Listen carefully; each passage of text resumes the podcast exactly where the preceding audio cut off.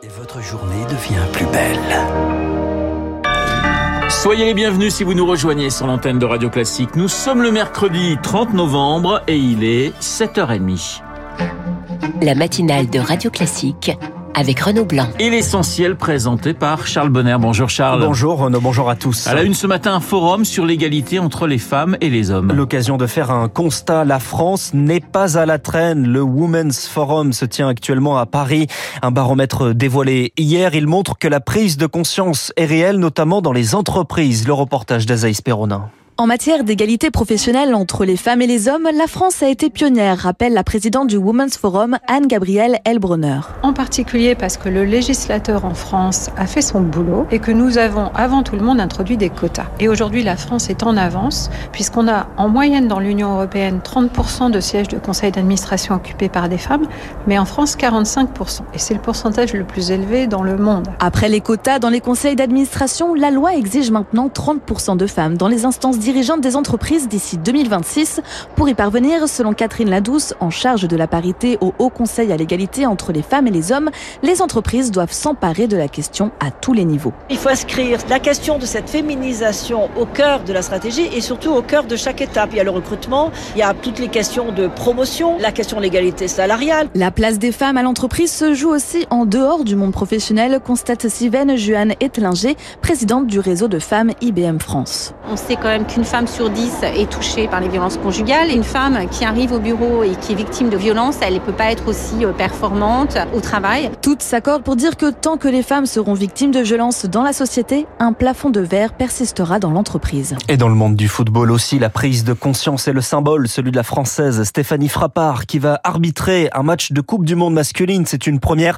Ce sera demain pour Allemagne-Costa Rica. Eux aussi vont avoir le droit à leur heure de gloire. Les remplaçants de l'équipe de France alignés aujourd'hui pour le match contre la Tunisie à 16h. La France a déjà qualifiée pour les huitièmes de finale, tout comme l'Angleterre, vainqueur hier du derby britannique 3-0 contre le Pays de Galles, et les États-Unis, vainqueurs de l'Iran 1-0 dans le derby diplomatique. Voilà, nous y reviendrons un plus en détail dans le journal de 8h avec euh, mon confrère de l'équipe, Vincent Duluc, en direct du Qatar. Charles, la justice, et on revient en France, la justice va s'intéresser au patrimoine de Caroline Cailleux. Des soupçons d'évaluation mensongère et de fraude fiscale, la valeur des biens immobiliers de la ministre, désormais démissionnaire, minorée de 4 millions d'euros. Les déclarations de patrimoine de ses anciens collègues du gouvernement sont publiées demain. Il est accusé de viol et de violence par une trentaine de femmes. Le gynécologue Émile Daraille, mis en examen, continue pourtant ses consultations publiques à l'hôpital Tenon à Paris, dans le respect de son contrôle judiciaire, assure sa direction. Ces consultations privées ne sont pas assurées. Une distinction privée et publique qui dérange Sonia Biche. Elle est la présidente du collectif Stop aux violences gynécologiques interrogé par Rémi Pfister.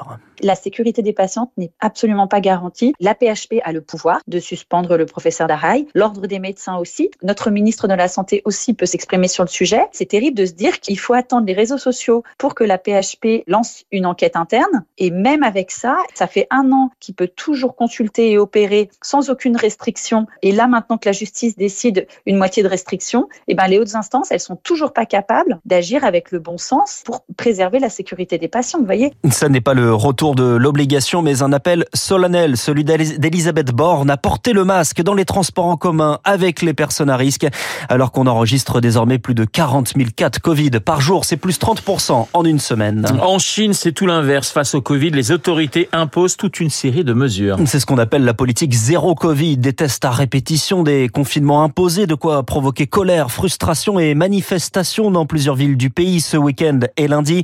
Pour contrer le mouvement, quelques assouplissements, mais surtout une présence policière renforcée, comme le raconte Frédéric Schaeffer, le correspondant en Chine des échos. Il y a véritablement un retour au calme à Shanghai où je suis. Il y a des policiers à tous les coins de rue. Ils ont érigé des énormes palissades bleues pour éviter tout euh, rassemblement. Ceux qui veulent prendre des photos autour du lieu de la manifestation, on leur demande de supprimer les photos. Il y a des contrôles dans les stations de métro. Il y a quand même une volonté de tuer dans l'œuf toute velléité de manifestation. Et en fait, ce qui va être intéressant, c'est de voir ce qui va se passer dans les prochains jours pour voir s'il y a quelque chose qui se met en place parce qu'on sait très bien que derrière, il risque d'avoir une répression d'ampleur bien plus importante. Nicolas Schaeffer joint par Stéphanie Collier. Un procès hors norme s'ouvre en Belgique, celui des attentats de Bruxelles. 32 morts, des centaines de blessés à l'aéroport de Zaventem et dans le métro. C'était en mars 2016 avec des terroristes qui avaient participé quelques mois plus tôt à ceux de novembre, du 13 novembre à Paris, dont Salah Abdeslam qui comparait aux côtés de huit autres accusés ce matin à partir de 9h. Vous écoutez Radio Classique, il est pratiquement 7h35. Emmanuel Macron est arrivé dans la nuit aux États-Unis. Eh bien, Charles, pour une visite d'État de trois jours. Avec euh, plusieurs étapes aujourd'hui au siège de la NASA, avec la communauté française, au Congrès, avant un dîner privé ce soir avec euh, le couple Jill et Joe Biden. Des discussions portées sur le protectionnisme et la guerre en Ukraine. L'Ukraine à qui la France accorde un prêt de 100 millions d'euros. Les États-Unis une aide de 108 millions de dollars au total. L'Allemagne va fournir également 350 générateurs alors que le pays est partiellement privé de courant à cause des frappes russes. Il y a les aides d'État et puis il y a les dons privés. Et le cinéma français a fouillé dans ses tiroirs 47 lots, costumes, accessoires, claps de films vendus aux enchères jeudi au profit de l'Ukraine initié par le réalisateur Michel Azanavicius avec la maison Art Curial Victor Fort. Roxane, adieu. Je vais mourir. Tout le dénouement du film se joue dans cette scène. Cyrano lit une ultime missive à Roxane et cette lettre, elle est là, Juliette Rode du département des collections chez Art Curial. La lettre euh, qui est lue par Gérard Depardieu dans la scène finale du film, dédicacée par Jean-Paul Rapneau. Le réalisateur du film. La montre de Jean Dujardin dans OSS 117 ou un clap du même film. Photos, partitions, scénario.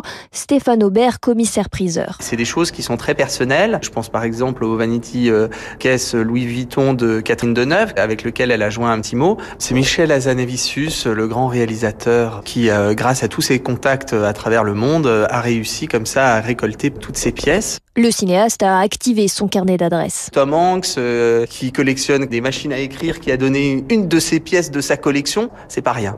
Vous êtes allé la chercher euh, en avion? C'est pas moi qui suis allé la chercher, mais Michel est très débrouillard, il a réussi à se faire envoyer pas mal de choses. Je pense que c'est aussi le geste euh, du cinéma français, c'était aussi ça le message. Mise à prix unique, 500 euros pour chacun des lots. Les profits tirés de cette vente seront reversés à l'association United 24 pour la reconstruction de l'Ukraine. Le reportage de Victoire Fort et la vente aux enchères, c'est demain.